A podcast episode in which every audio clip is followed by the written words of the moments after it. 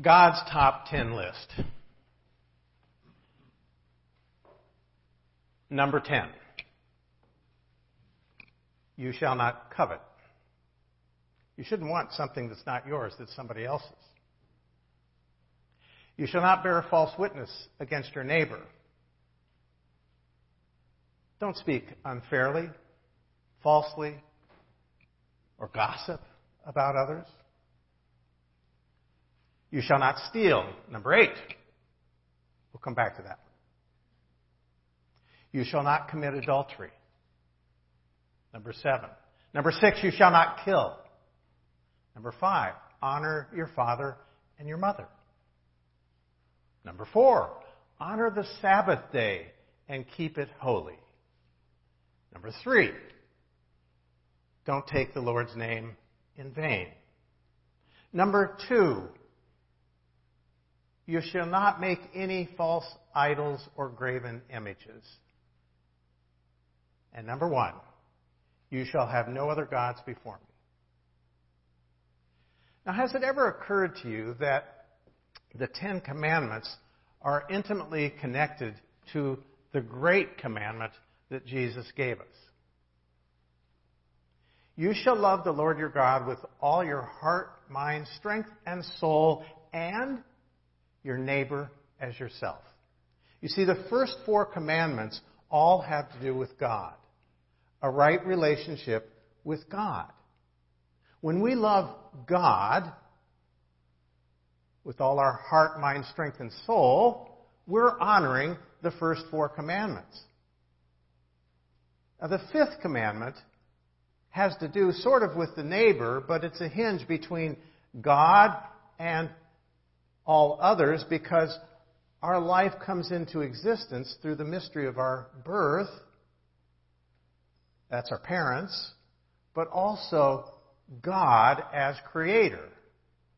So that fifth commandment hinges the first four with the next five, all of which have to do with a right relationship with your neighbor. If you love your neighbor, if you truly love your neighbor, you're not going to kill somebody. You're not going to commit adultery. You're not going to steal. You're not going to bear false witness. And you're not going to covet wanting something that's not yours because it's your neighbor's.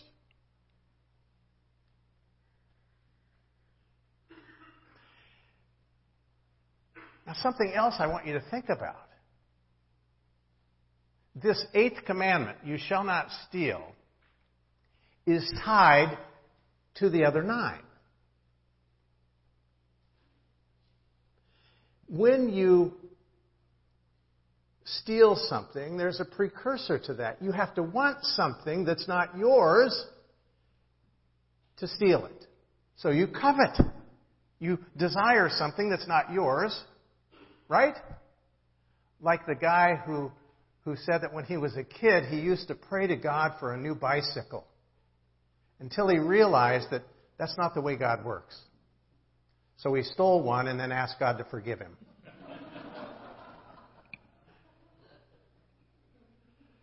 But think about it. The ninth, as we explored last week, you shall not bear false witness against your neighbor. Because when you do, you're stealing their character, their identity, their integrity. You're ta- trying to take something away from them when you talk badly about somebody, unfairly, when you say falsehoods about another person. You're stealing something that's hard for them to get back. And number seven, should not commit adultery. Well, that's stealing another person's spouse. And of course, killing somebody, that's, that's stealing their life. That's taking their life from them. And number four, if we don't honor the Sabbath day, we're taking away God's day and using it for our day. And when we take the Lord's name in vain, when we don't, when we don't honor that, we're taking away from the respect of God. We're stealing God's respect. Same with, with false idols, other gods. We're stealing what is God's. We're stealing God as number one in life and saying other things or something else is more important. So, see, all the other nine commandments are tied to this eighth commandment you shall not steal.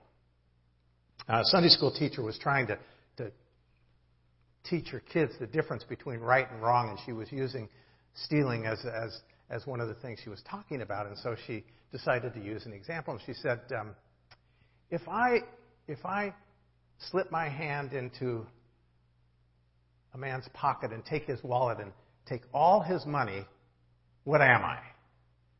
A little, little one in the back of the class said, his wife.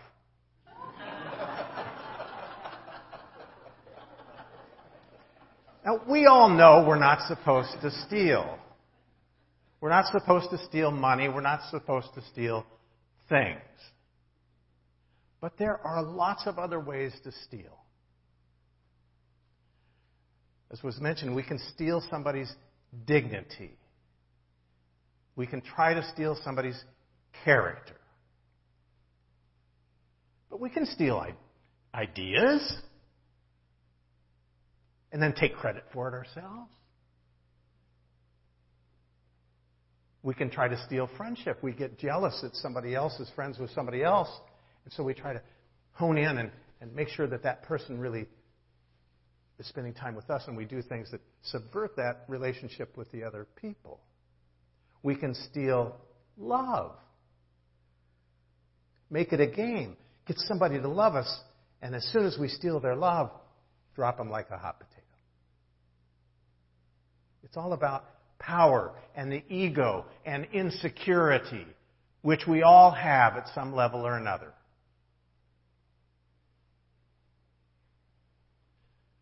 There are ways to steal so many things in life that we need to re-examine this commandment that we kind of take at face value and say, well, okay, stealing, uh, uh, that's not me. Because we each have learned in our own way, I think, for almost all of us here, we know not to steal money and property, right? I mean, I learned it when I was a kid. I first learned about it when my dad shared a story of how when he was a teenager, he wanted to be in this in group of kids, and their initiation was he had to go to the local market. And in those days, there were just little grocery stores, mom and pop grocery stores, and he had to steal a sack of potatoes. That was his initiation. So he did it, but he was dumb and he brought it home. And when my grandfather found out about it, he made him take a cold shower and then go right back down to the store with the potatoes and return it and apologize. Now, I had to learn about it for myself, too. When I was old enough to go to the local dime store, candy store, I devised a really clever scheme. I had saved up money. I had saved up 50 cents, and I was going to go in and see if I could pull this one off. I decided I was going to take five dimes in and go back to the bin and count out 51 pieces. Now, this is when you could buy bubble gum for a penny. Buy 51 pieces of bubble gum, only I was going to pay with 50 cents. And I waited till there was enough of a line, so it was kind of busy, and I laid all these bubble gum pieces down on the, on the conveyor belt there. And she started to, the clerk started to count and looked at the line, and I said, Oh, there's 50. And I put my five dimes down. She quickly put them in a bag, and out the door I went. Before I could pop the first piece of bubble gum in my mouth, I got this horrible pit in my stomach. It seemed like such a little thing, one penny. But I knew it was wrong. I knew it was wrong. We've all learned, right? I mean, we've all learned not to steal money someone else's things. But like I said, there are so many different ways that we can steal.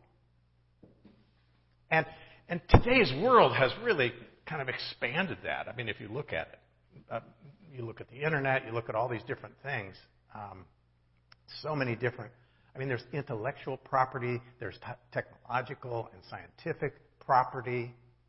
There are scams on the internet, phone scams. Think of the millions and millions of dollars that people have given away through scams. And how that happens. You know, just on the news a couple days ago, there was something about false rentals. And people paying thousands of dollars for these rentals they think they're getting, and they give them their credit card information, and they show up, it's not there. As Carmen Ortiz said a few years ago, stealing is stealing. Whether you use a computer command or a crowbar, or whether you take documents, data, or dollars, stealing is stealing. And think about white collar crime versus petty theft. Petty theft is usually poor people. White collar crime, those who already have a lot, wanting more. Greed enters into this, and yet the, the punishment seems inverted in those two and unfair. Now, I want to make another distinction because I don't want you to get confused about this.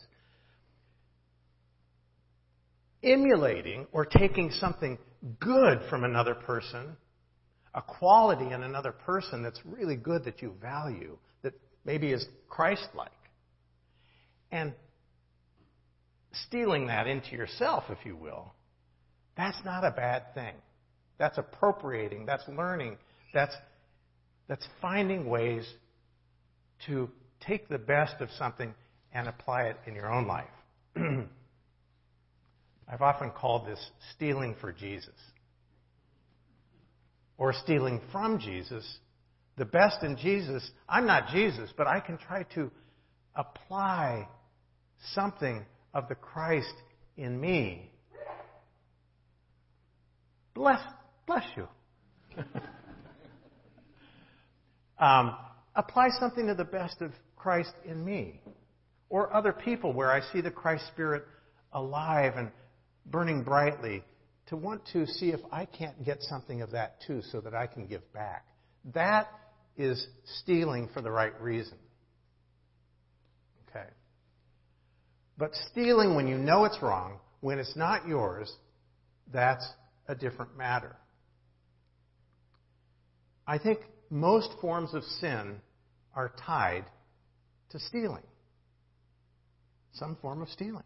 If you think about it, a lot of sin broke, and by that I just mean broken relationships, whether it's with God or with others, a broken relationship usually has to do with stealing something.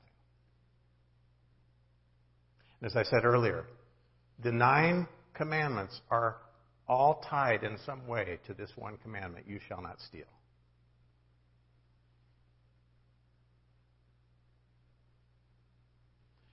You shall not steal.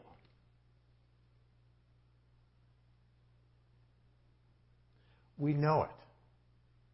And we try to honor it. I'm suggesting we need to examine it across the entire landscape of our living.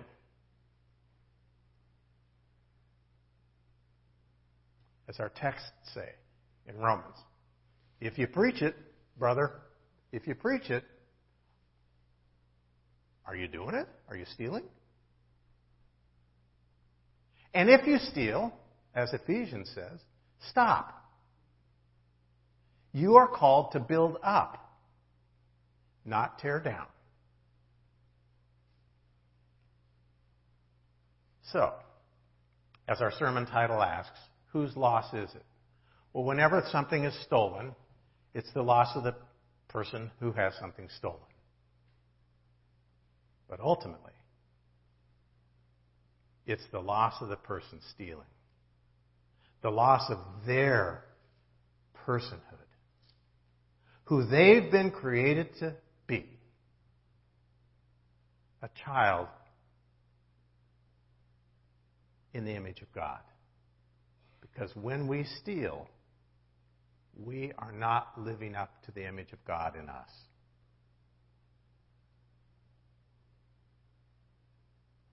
So, whose loss might it be? Hate to say it, ours.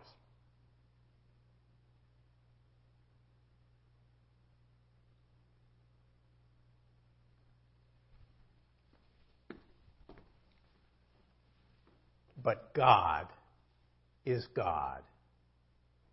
And thank God. For we are loved in spite of everything. And so is every other human being on the face of this earth. Because we are all equally loved by God. Thanks be to God. Amen.